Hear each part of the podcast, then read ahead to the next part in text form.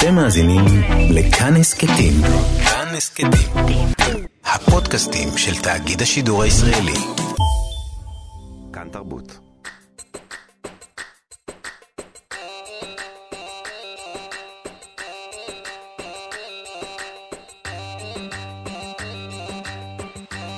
חתוכה וחסן.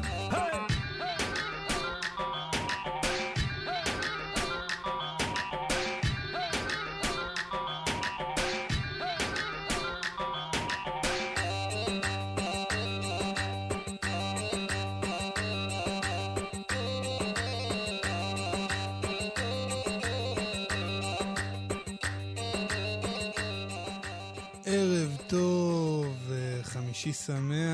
אתם על חתוכה וחסן, אה, כאן תרבות, 104.9 או 105.3, אה, כאן חסן, איתי חתוכה.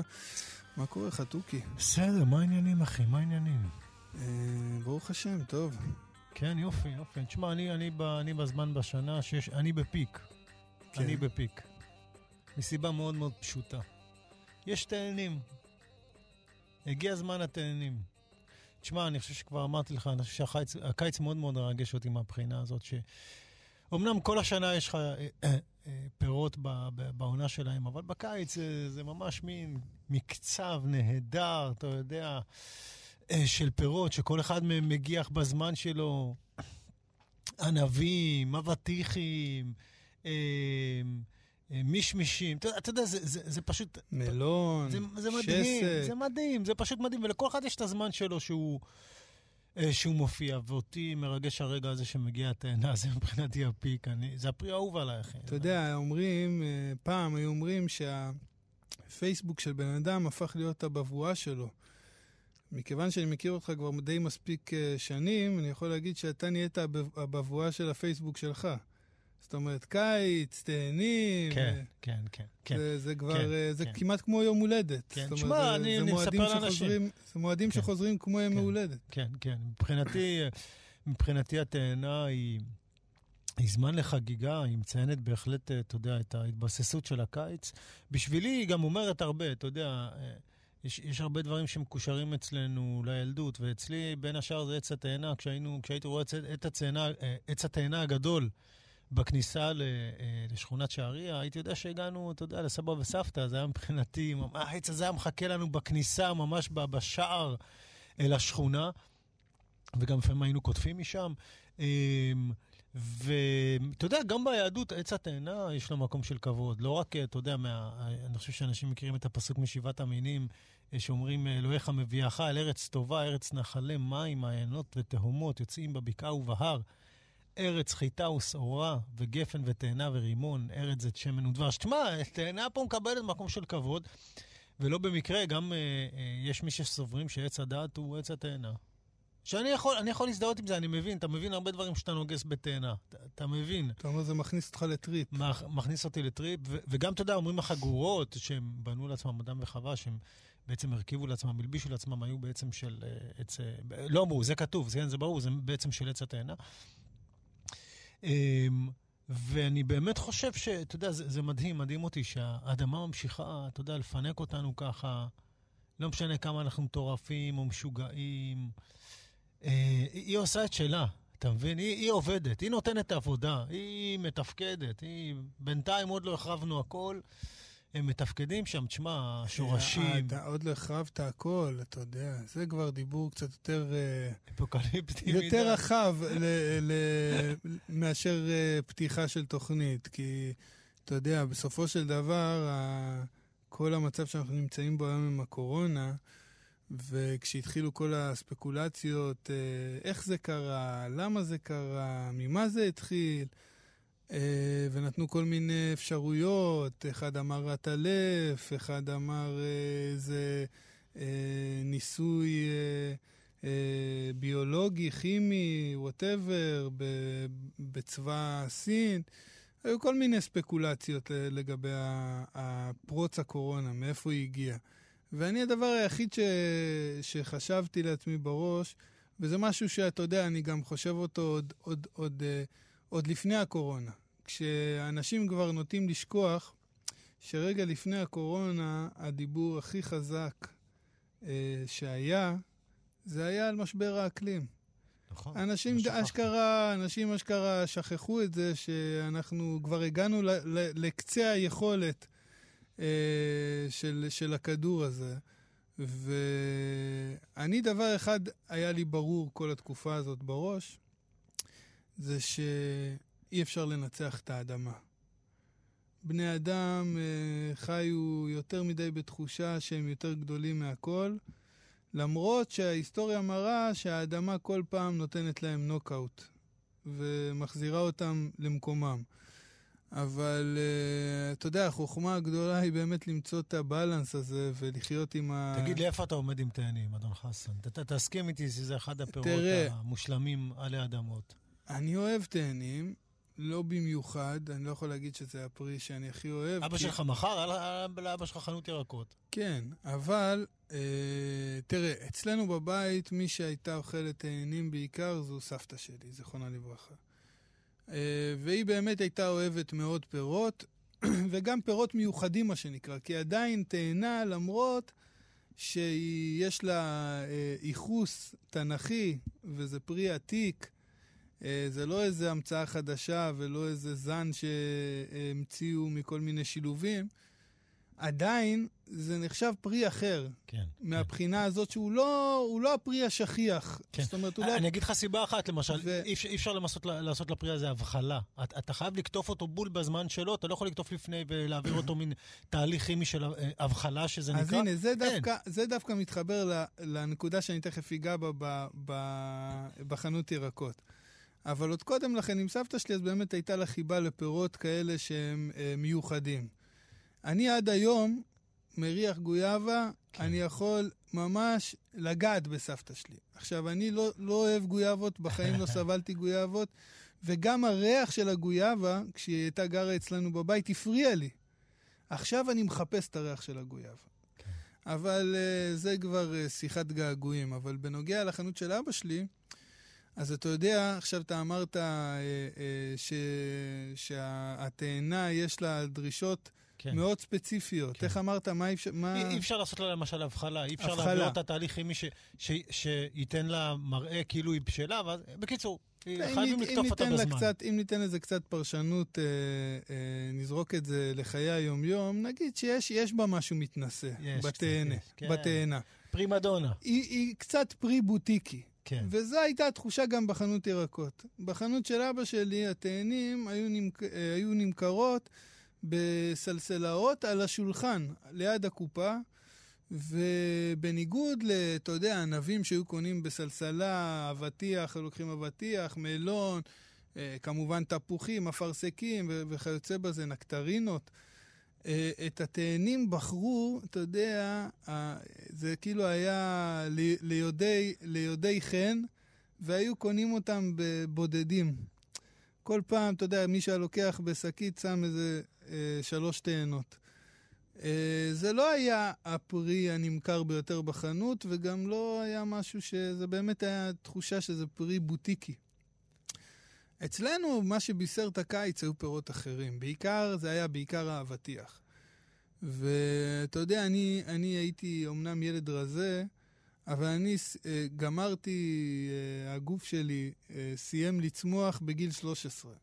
זאת אומרת, אני בגיל 13, מאז אני. אני בגובה הזה.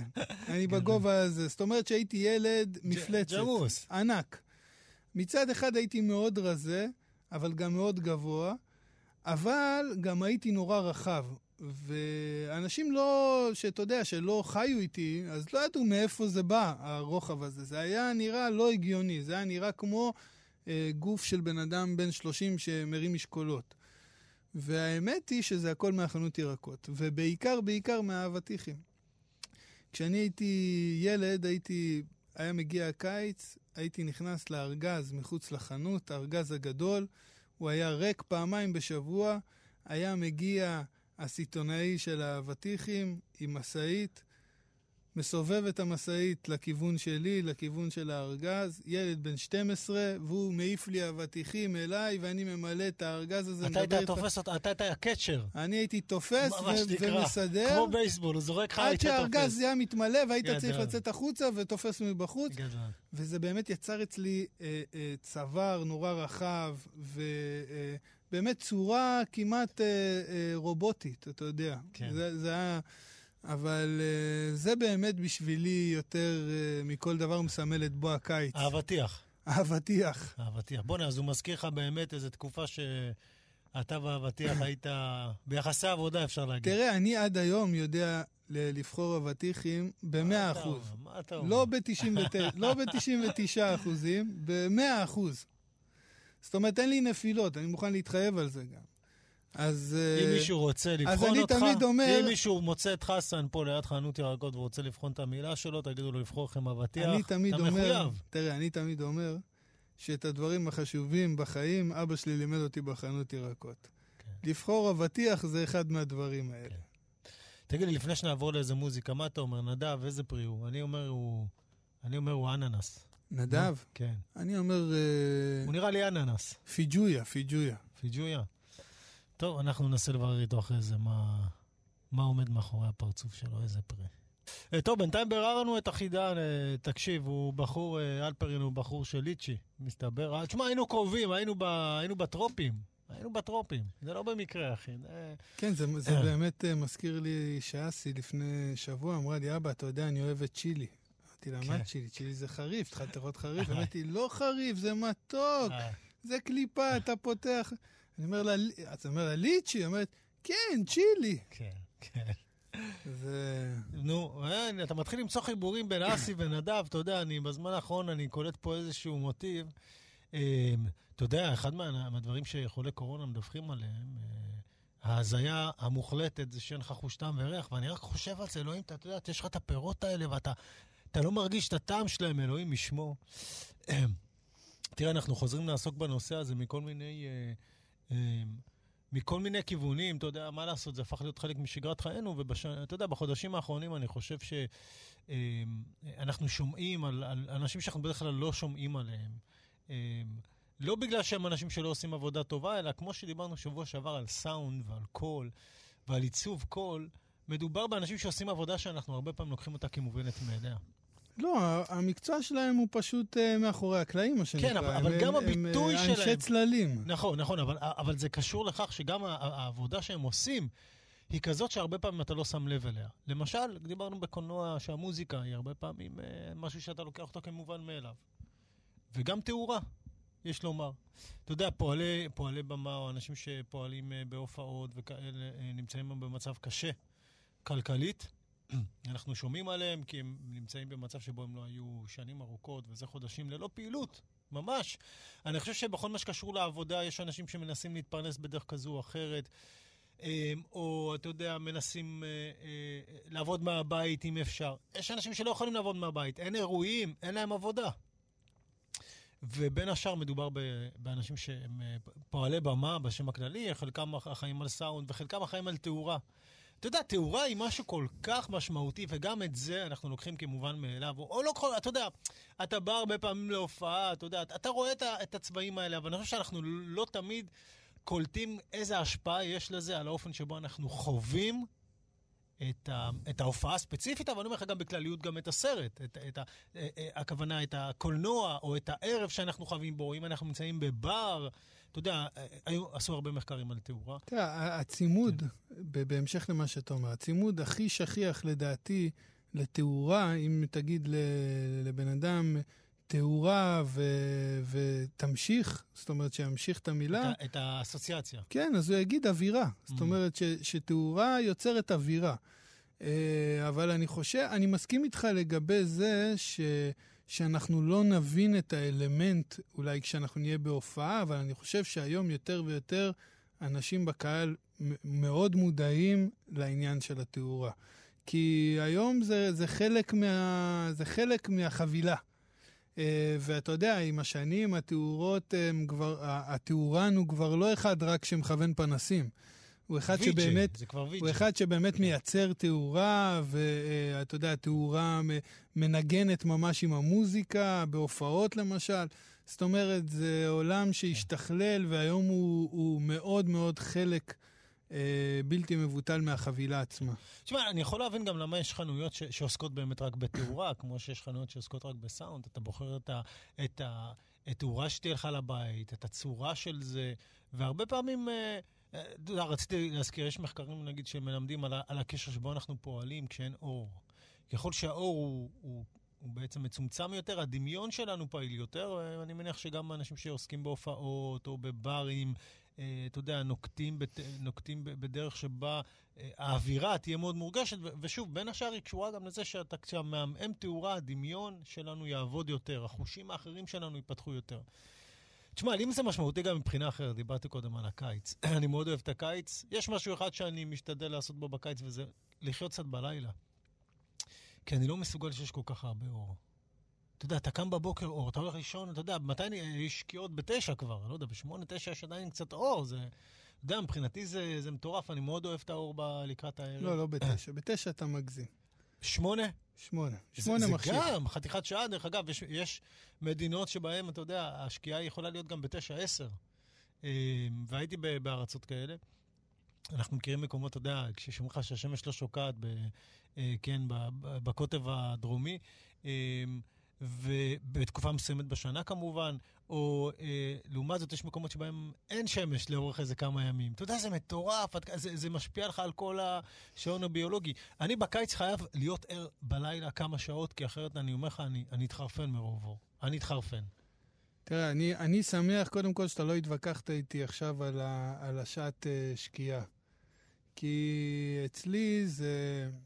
ממש אני יכול להגיד שמאז שבנותיי uh, נולדו, הימים התהפכו. זאת אומרת, היום נהיה לילה והלילה נהיה יום מבחינתי. למה אני מתכוון?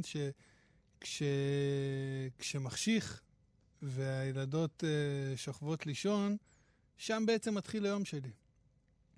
ואתה יודע, אני כל יום בערב, שמונה, שמונה ועשרה, יוצא למרפסת עם כוס קפה, ואני מרגיש שאני ממש נושם, אתה יודע, כאילו לוקח נשימה ואומר, אה, בוקר טוב. זה הסימן. ו... זה הסימן כאילו בשבילך. כן, ואיפה אני מרגיש את זה הכי חזק? בסבלנות שלי. כי במשך היום אני ב, לא במאה אחוז, באלף אחוז סבלנות לבנות שלי. אבל אם הן הולכות לישון, שוכבות לישון, ופתאום אסי קמה לי מהמיטה ואומרת לי, ואתה יודע, אני רק יושב כזה במרפסת, לוקח את הנשימה, מדליק סיגריה, שם לי איזה שיר אולי, לא יודע, משהו, אתה יודע, ל- ל- ל- להירגע, ואיך שאני מדליק את הסיגריה, פתאום אסי יוצאת מהחדר ואומרת לי, אבא, אני לא נרדמת. אפס סבלנות. אפס סבלנות, כן. אפס סבלנות. אני ממש, אתה יודע, קנאי לזמן הזה. זאת אומרת, אה, אה, אבל בוא נגיד את האמת. זה מצחיק אותי, זה כאילו אתה, אתה איש זאב. אבל לא, לא, לא, כמו איש זאב אתה נהיה בשעות לא, האלה. אני אגיד לך את האמת, זה, זה מה שבאתי גם לתקן פה. זה לא שלפני כן הייתי בן אדם של יום, כן? אבל עכשיו אני מרגיש ממש שב, שביום אני אה, אה, מבוטל. זאת אומרת, ביום אין אותי. יש אותי לצרכים מסוימים. אני צריך לעשות את זה, וצריך לעשות את זה, וצריך לקחת אותם, ולהחזיר אותם, ולבשל להם, ולהכין להם, ולהיות איתם, ולשחק. את זה, שם יש אותי, אבל אין אותי את, ה, את האישי שלי, את הזמן שלי עם עצמי, עם ה, אפילו לחשוב. אתה יודע, אני מרגיש שאני במהלך היום, ימים שלמים, אפילו לא, ברמה של אפילו, לא מצליח אה, אה, אפילו לחשוב מחשבה בראש, מרוב שאני כל כך בתוך הבית ובתוך הדבר הזה. אבל מה שבאתי להגיד זה לא שלפני כן הייתי בן אדם של יום. תמיד הייתי בן אדם של לילה, תמיד העדפתי את הלילה על היום. אה, לכתוב ביום זה משהו, למשל, שהוא מאוד חדש לי. אני כן. בשנים האחרונות, אתה יודע, אה, נאלץ גם לכתוב ביום, ובכלל לעבוד ביום, וזה משהו שהוא מאוד מאוד מוזר לי. זאת אומרת, אה, אני יכול להגיד לך שלקח לי בערך שנה להתרגל ללכתוב ביום. באמת, ברמה כזאת. זאת אומרת שהייתי יושב ו... ולא מצליח. פשוט לא... מצ- אפרופו אור. אה, אה, זה... ולמה זה? זה לא בגלל האור, נו, אלא? אווירה. אווירה, כן, כן. דיברנו על זה, כן. אפרופו, אתה יודע, אנחנו מאוד אוהבים קולנוע וכדורגל. אני, אני אזכיר קודם כל בכדורגל בקצרה. כשרואים כדורגל, אתה יודע, כשזה באמצע היום ויש לך צל על חצי מגרש, זה משגע אותי. אתה יודע, אחי, זה, אני, לא יכול לראות, אני לא יכול לראות משחק כזה. אני לא יכול לראות את המשחק הזה. זה שעות אה, מטופשות. לחלוטין, זה משגע אותי. זה משחק בשתיים וחצי בצהריים. זה מטורף. הדבר שני בקולנוע, שנינו אוהבים קולנוע, אתה יודע, התאורה היא מאוד משמעותית. אה, בדיוק סיפרתי לך שהחזירו את הסנדק לפני איזה שבוע, כמה שבועות דיברנו על זה, החזירו את הסנדק, זאת אומרת, מה זה החזירו? אה, הסנדק אה, על, על, שלוש, על שלושת הסרטים הופיעו בנטפליקס, וישבתי לראות את זה, וכולם כמובן מספרים, אתה יודע, כשהם נזכרים בסרטים האלה, כמה החושך אה, שפרנסיס פורד קופולה אה, אה, בעצם השית בסרטים האלה, היו מהפכניים, כי כמעט לא היה אור, ואנשים אנשים שראו את הסרט אמרו, מה זה החושך הזה? או אולי אפילו מפיקים. מה זה הדבר, מה זה הסרט החשוך הזה? אבל צריך להגיד, קולנוע בעצם מתחיל מחושך. קולנוע, נקודת ההתחלה שלו היא חושך. והתאורה היא המידה שבה אתה תחליט שאתה מוסיף לה שם אה, אה, אור ברמה שאתה רוצה, כן? ג- גם העולם נברא בחושך, כן, כן. מתוך החושך. כן. אתה יודע, אז, אז כש, כשחושבים על ארץ ישראל, הרבה פעמים מדברים, מדברים על ארץ ישראל ועל קולנוע. מדברים שפה במדינת ישראל מאוד קשה בעצם אה, לסגנן את, ה, את האור, כי יש פה אור מאוד מאוד מאוד חזק. ויש כזה קושי של, אה, כשאתה מדבר על אווירה, לתת פה לסרטים אווירה מסוימת, כי זה או שזה אור מאוד מאוד חזק, או שזה לילה, אתה יודע, מה שנקרא, אה, רגיל. כן, כאילו, אין פה איזה שהם משחקים, ואני חושב שזה איזשהו אתגר מאוד מאוד גדול כשעושים בארץ סרט, אה, הקטע הזה של התאורה. ומי אה, שלא, אף פעם, מי שלא ראה איך עושים סרטים, אני חושב שהוא מאוד מאוד יופתע לדעת כמה עיסוק יש בתאורה, אה, בפילטרים שאתה שם על המצלמה. אה, בהחזרי אור, בפנסים, אתה צריך להחזיק איזשהו פנס או איזשהו משהו שמקרין אור, שיהיה על הפרצוף. אה, ותמיד הדברים האלה הם אה, מאוד מאוד משפיעים, שדיברנו על זה, אה, אתה יודע, בהופעות, אבל גם בקולנוע יש לזה משמעות כל כך כל כך חשובה. למרות שאחד הבימים שאני מאוד אוהב, קסווטס אמר שפחות אכפת לו התאורה, יותר אכפת לו הזווית של המצלמה. אבל זה כבר אולי... אה, אה, לא, לא חושב שזה צריך להתנגש, אבל uh, מה שאני יכול להגיד לך היום על תאורה, שיותר ויותר uh, uh, המודעות לתאורה uh, הולכת וגוברת. בקרב ק- קהלים צעירים, אתה יודע, שלפני כן אולי uh, לא בכלל ידעו שלתאורה יש איזושהי השפעה על איך שמצלמים אותם. ובגלל שאנחנו בתוך דור כזה, שמצלם המון. אתה יודע, היום ילד, אה, נער, לדעתי, לא יכול לדמיין בכלל את המציאות שלו בלי מצלמה ש... שהיא- ש... שפתוחה לו 24 שעות ביממה, זאת אומרת שהיא זמינה לו... המצלמות בפלאפונים השתפרו פלאים, מה זאת תשמע. אומרת עם, מצל... מצלמה? היום עם מצלמה, זה לא כן. כמו פעם שזה היה משהו מאוד... היום יש ממש מצלמות בטלפונים, זאת אומרת, זה חלק מהמכשיר. היום הטלפון הוא הכי, פ... הוא הכי פחות טלפון, זאת אומרת, הרכיב הכי פחות הוא משמעותי אפילו בו... מפריע, הוא מפריע. הרכיב הכי כן. פחות משמעותי בו זה הטלפון, ודרך אגב, אפרופו נוער, הנוער פחות ופחות משתמש בפורמט הזה של טלפון. אבל מה שבאתי להגיד, שבגלל שהיום אה, אה, כל הצעירים נורא אוהבים את כל העניין של להצטלם, אינסטגרם, סנאפצ'אט, אה, טיק טוק, כל הדברים האלה, אה, אתה יודע, אני נתקל בזה יותר ויותר, שממש מוכרים Uh, אתה יודע, כמו שהיו מוכרים לפני כמה שנים, התחילו למכור את המקלות סלפי וכאלה, אז ממש מוכרים ערכת תאורה לצילומים ביתיים. זאת אומרת, ל- לגרום לאנשים ש... uh, להוציא תמונות יותר טובות מהטלפון שלהם. אז uh, נהיה יותר ויותר שכיח העניין הזה. אתה יודע, כשחושבים על זה, אלוהים היה תאורן גם באיזשהו מקום. אלוהים פעל גם מתוך מחשבה של אה, תאורן. כן, איך זה יבוא, איך תבוא השמש, באיזה זווית, ממשלה ביום, יהיה לך ממשלה בלילה, כוכבים שיחזירו אור. אלוהים היה תאורן, אני חושב שבהחלט ראוי לתת קצת יותר כבוד למקצוע הזה, לא, כשלוקחים את זה בחשבון. למה, למה אתה מדבר עליו בלשון עבר? הוא בחל"ת, לא?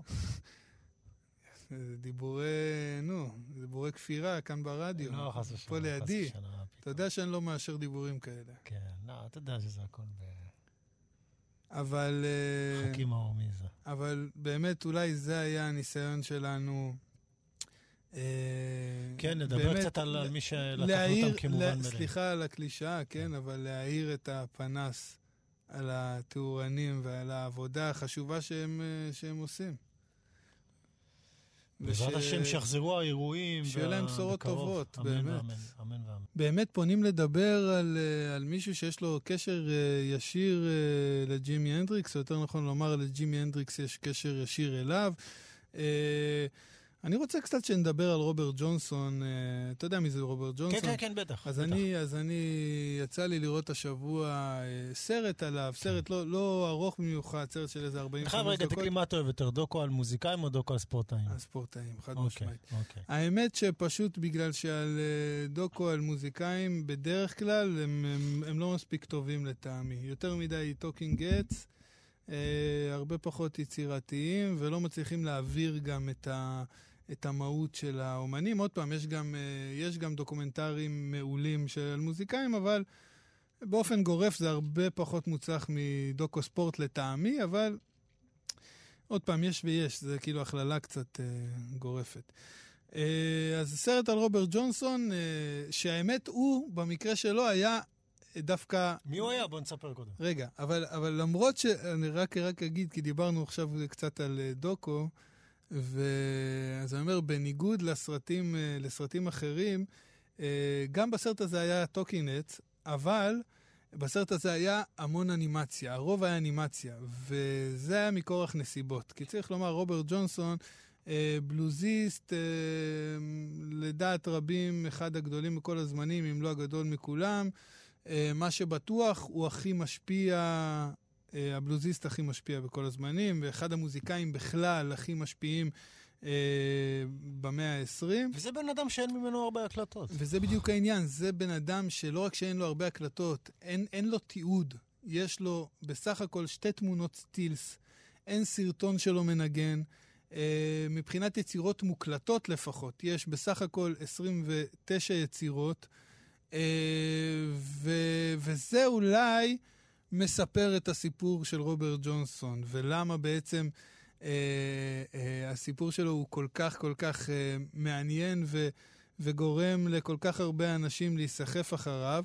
אנחנו רק נגיד שיש גם את ה... אה, אה, בסרט של האחים כהן, אחי איפה אתה? אתה זוכר את הסרט הזה? סרט נהדר. כן. עם, אה, עם ג'ורג' קלוני. כן. דרך אגב, אני מת עליו בתור תפקידים קומיים. אתה יודע, הוא נותן שם תפקיד קומי. כן, כן. הוא כשהוא גדול. בקומי, הוא הוא וגם קורע ג'ון אותי. טורטרו שם. בכלל, סרט מצוין. ויש שם בסרט את ה... מספרים את סיפור חייו של רוברט ג'ונסון, לפחות האגדה האורבנית סביבו, שהאגדה הזאת אומרת שג'ונסון היה גיטריסט אה, בינוני ומטה אה, אה, במשך שנים במיסיסיפי. ואתה יודע, ירדו עליו, צחקו עליו, והוא לא מצא את המקום שלו.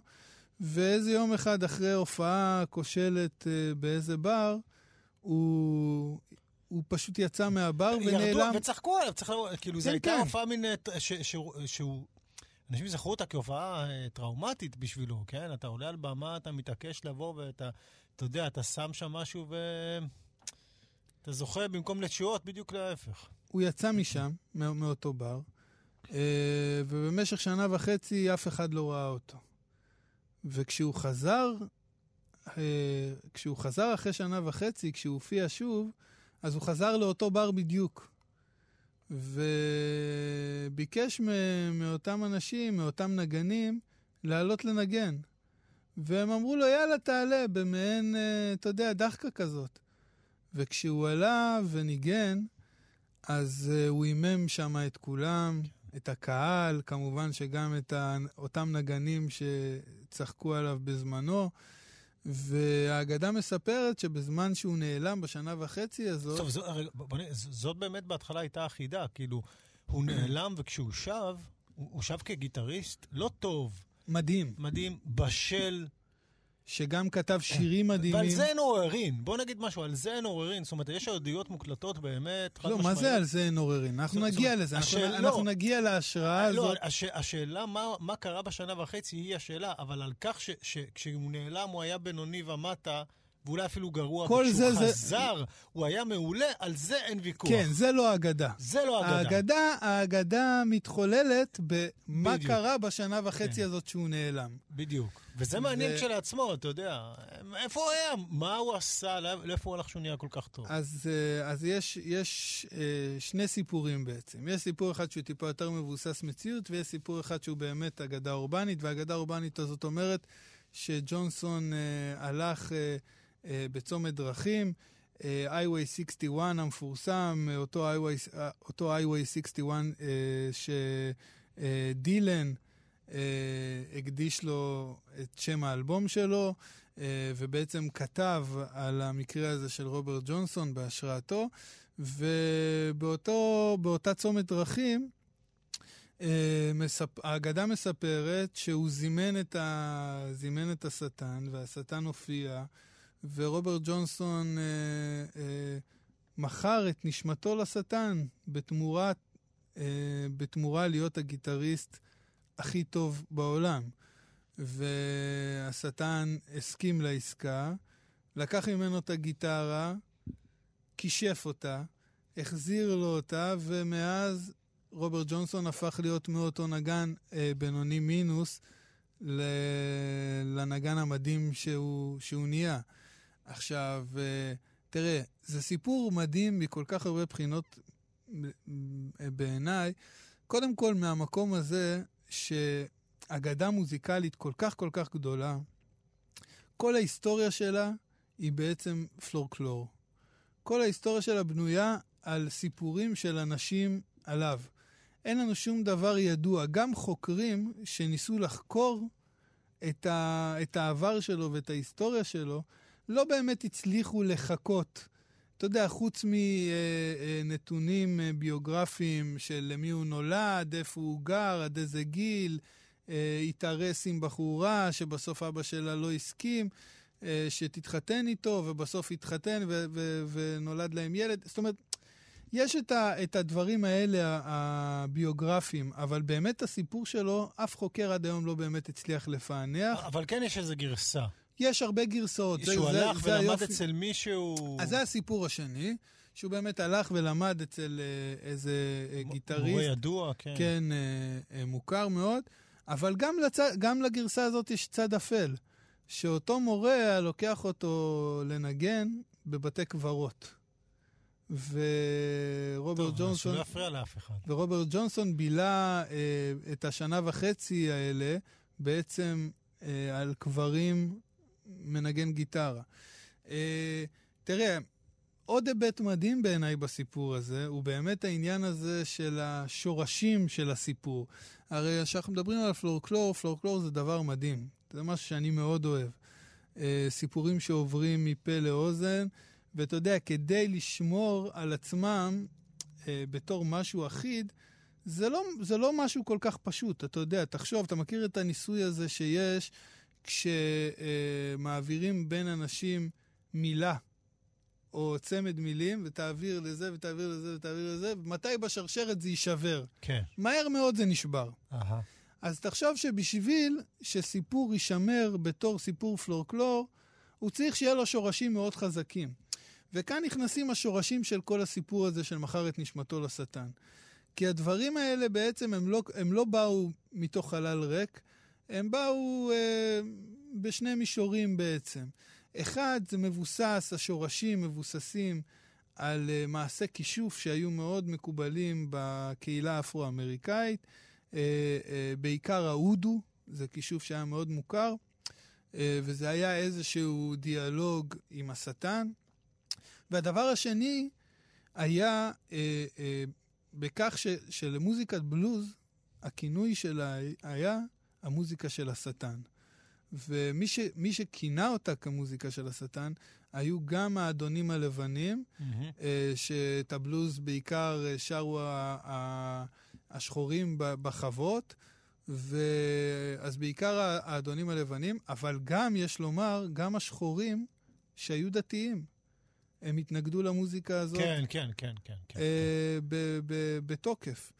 וזה מראה לך אולי בעצם על היסודות של ההגדה הזאת של מכר את נשמתו לשטן. עכשיו, מה שבאמת אה, אה, טרגי בסיפור הזה, אתה יודע, זה, זה, זה טרגי שזה כמו... שזה נבואה שמגשימה את עצמה בסוף. בדיוק, זה טרגי כמו כל סיפור מיתי בעצם. כי באמת יש פה מיתוס, מיתוס סביב הבן אדם הזה. זה מיתוס שאתה לא יודע אם, ה, אם האנשים בראו, או אם אה, ג'ונסון עצמו ברא את המיתוס, או אתה יודע, אתה, אתה לא יודע מאיפה זה בא, אבל מה שבטוח, מדובר במיתוס. ובמיתוס יש גם את הפן הטרגי. והפן הטרגי זה שבסופו של דבר רוברט ג'ונסון הורעל, אחרי שהוא התגרה באיזה אדם בפאב, אה, אה, לכלך על הבת זוג שלו, אז הוא רצה לנקום בו, והוא הגיש לו בבר בקבוק וויסקי לא חתום. כן, פתוח, כאילו. והחבר, והחבר שהיה עם ג'ונסון הזהיר אותו. זה לא חתום. מה אתה... והוא בא לקחת ולשפוך, והוא אמר לו, לא, לא, לא, מה אתה שופך? חבל על זה. פתח את הפקק ושתה את זה, והוא גסס שלושה ימים, ולפחות לפי הסיפורים, יכלו לעזור לו ולהציל אותו. אבל הגישה הרווחת הייתה לזה שהוא עשה עסקה עם השטן, ועכשיו הגיע הזמן לשלם את ה... כן. דרך אגב, כן. לשלם, לשלם את, את המחיר. המחיר. אז, אז בעצם אף אחד לא פינה אותו, אף אחד לא טיפל בו, אף אחד לא... אז בעצם נתנו כן. לו למות מוות אה, בייסורים אה, בעקבות אותה אגדה אורבנית. ורוברט ג'ונסון מת בן 27, הוא היה במותו. ככה שהוא גם פתח את המועדון הזה, המועדון ה-27 של הרבה מאוד יוצרים שמתו בגיל הזה. אה, אם זה קורט קוביין, ג'ימי הנדריקס. אה, פתח את המועדון של ה-27? כן. כן, וואו. תשמע, זה כבוד. כן, אני לא יודע אם זה כבוד, כן. לא, אני אומר את זה קצת ב... אבל, אבל, אבל, אבל הוא זה שפתח את המועדון. ואתה רואה את ההשפעה העצומה שהייתה לו על כל הענקים ברוקנרול, אם זה רולינג סטונס, ג'ימי הנדריקס כבר אמרנו, אריק קלפטון שגם הקליט אלבום נורא יפה מהיצירות שלו, אבל אה, הסיפור אולי הכי יפה, ש, שהכי מתחבר אה, יפה למותו ולאגדה שנוצרה סביבו, זה ה, אה, הסיפור ששבוע לפני מותו, היה איזה מפיק, אה, היה איזה מפיק מוזיקלי ש... שרצה לכווץ את כל הבלוזיסטים הכי טובים בעולם בשעתו, בקרן גיול, והוא הזמין גם את רוברט ג'ונסון, ששמו הלך לפניו, הוא בתור uh, uh, חוקר ומפיק מוזיקלי שמע אותו ונורא אהב אותו, והוא מאוד מאוד רצה להביא אותו ככה להוציא אותו מדרום ארצות הברית ומהמיסיסיפי לראשונה, אבל uh, לרוע המזל, uh, uh, רוברט ג'ונסון נפטר שבוע קודם לכן. קוסמק כשאני אומר נפטר, הוא לא יהודי.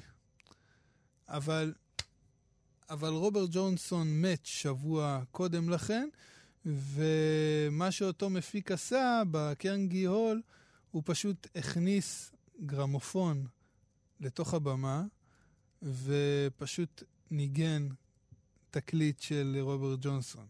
וזו הייתה הפעם הראשונה שרוברט ג'ונסון נחשף אה, באופן פומבי לפחות לקהל מחוץ למיסיסיפי ולדרום ארצות הברית.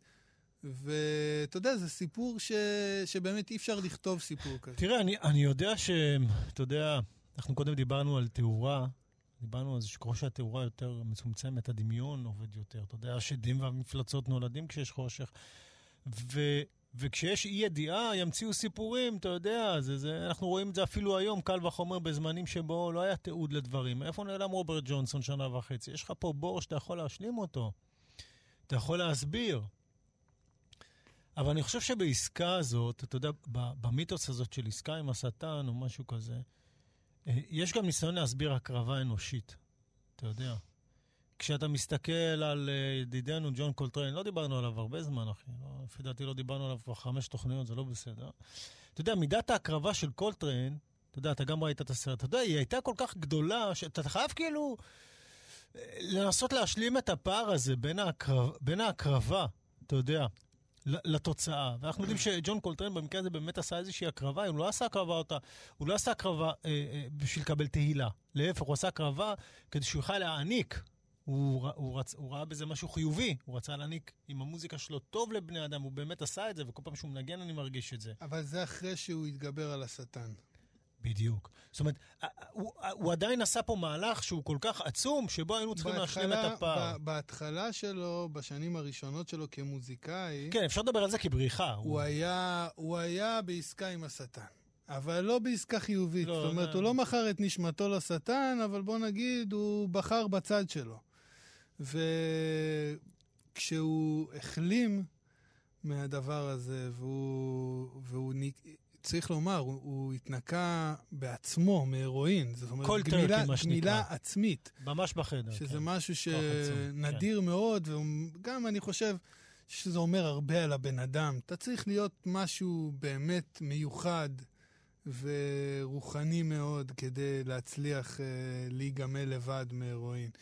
ובאמת, uh, כמו שאתה אומר, מאותו, מאותו רגע, הוא כבר עבר לשלב של הלהעניק ולתת. כן, כן אבל אני, אני, אני מתכוון שבאמת הרבה פעמים ההקרבה הזאת היא משהו שאנחנו קשה לנו להבין אותו כבני אדם.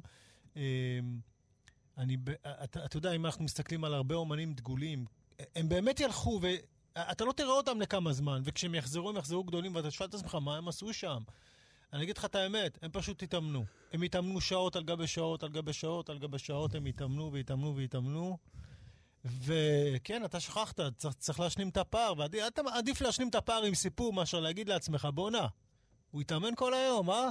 כן, זה פחות, uh, פחות סקסי. כן. זה פחות... התאמן כל היום, בוקר, כן. בואנה, הוא הרג לשכנים, הוא הרג להם את האוזן. אבל מצד שני, אתה יודע, שלומי, יש אנשים שהתאמנו לא שנה וחצי על גיטרה, 40 שנה על גיטרה, ועדיין יהיו גיטריסטים בינוניים. כן. זאת אומרת, האימון זה חשוב, אבל אה, קודם כל חשוב מה יש לך, מה, מה יש בתוכך. אה, בסרט של טרנטינו, אפרופו ממזרים חסרי כבוד, הזכרת את קאן גאול, אז אתה יודע, הוא כל הזמן הוא תופס את, את הרשעים, כן? ומסמן להם צלב קרס על המצח. ובסוף כשהוא עושה את זה, בפעם האחרונה, אה, לפחות בפעם האחרונה בסרט, הוא עושה את זה כבר כל כך טוב, ואז הוא אומר לאחד החיילים שלו, הוא אומר, נראה לי ככה מגיעים לקאן גאול. practice. אנחנו חזרנו ואנחנו נסיים, אה, נסיים עם אה, אה, שיר מטוביה ריבנר. אנחנו מציינים היום שנה לפטירתו. אתה יודע, אנחנו הקלטנו איתו תוכנית, נסעתי איתו, נסעתי עם נדב אלפרין, עורך חתוקה וחסן, שהוא גם עורך של ברית מילה. טוביה ריבנר, המשורר הזקן כל כך, היה בן 94, רצינו להקליט איתו, והוא כמובן זכה למחווה שלא זכו למשוררים עד היום, וזה שבמקום אה, שיגיע אלינו, אנחנו נסענו אליו ל... אה, אל הקיבוץ, כן, אל הקיבוץ, והקלטנו אותו שם. אה, אתה יודע, איזה פליאה הייתה לראות איש בן, בן 94 אחרי שהוציא ספר נפלא, אתה יודע, פשוט מדהים, בגיל 94 להוציא ספר כל כך יפה, כשגם שנה לפני כן הוציא ספר יפה, ולפגוש אדם עם, עם רוח נעורים, ממש עם רוח נעורים, זה היה בלתי נשכח. אמ, ואני אקריא איזה שיר לסיום, אחד השירים היפים והמצוטטים שלו. אמ, ואני אגיד, מי שרוצה להקשיב לשיחה שלנו עם, עם טוביה ריבנר, אה, חתן פרס ישראל לשירה, גם יש לומר, אה, היא נמצאת ברשת. אמ, וזהו, אנחנו נסיים את התוכנית עם השיר הזה, אז אנחנו נגיד תודה לנדב אלפרין. אבל שנייה, אני אקריא את השיר. תמיהה. אחרי כל מה שהיה, אם אתה עוד מסוגל לשמוע את השחרור, את העפרוני המצויץ השכם בבוקר והבולבול והצופית, אל תטמע, ששמחה היא לראות עננים נישאים ברוח. לשתות את קפה הבוקר, לדעת לבצע את כל צורכי הגוף, ללכת בשבילים בלי מקל ולראות את הצבעים לוהטים אחרי השקיעה. בן אדם מסוגל לשאת כמעט הכל, ואיש אינו יכול לדעת מתי והיכן. תכניע אותו השמחה. יפה מאוד. לזכרו של טוביה לזכרו של טוביה ריבנר. נפטר לפני שנה, אנחנו כבר מתגעגעים אליו. תודה לנדב אלפרין, חסן, תודה לך. תודה לך, חתוקי, שבת שלום, שבת שלום, בשורות טובות, שמרו על עצמכם. אמן ואמן, אמן ואמן.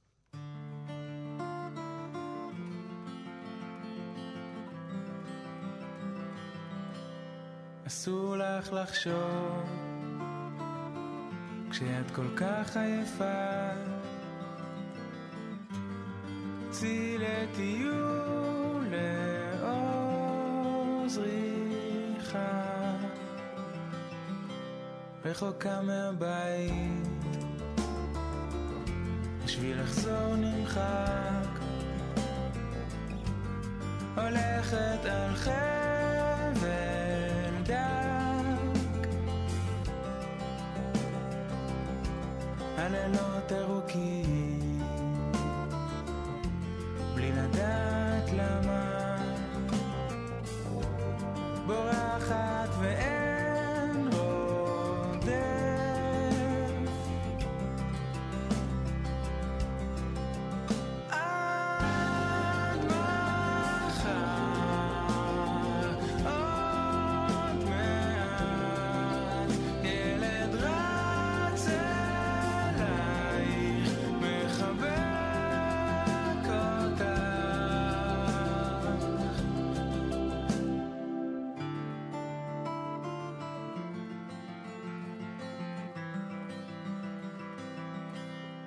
נקיף את הפארק.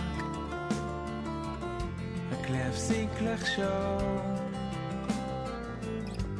אנשים עייפים רצים ברחוב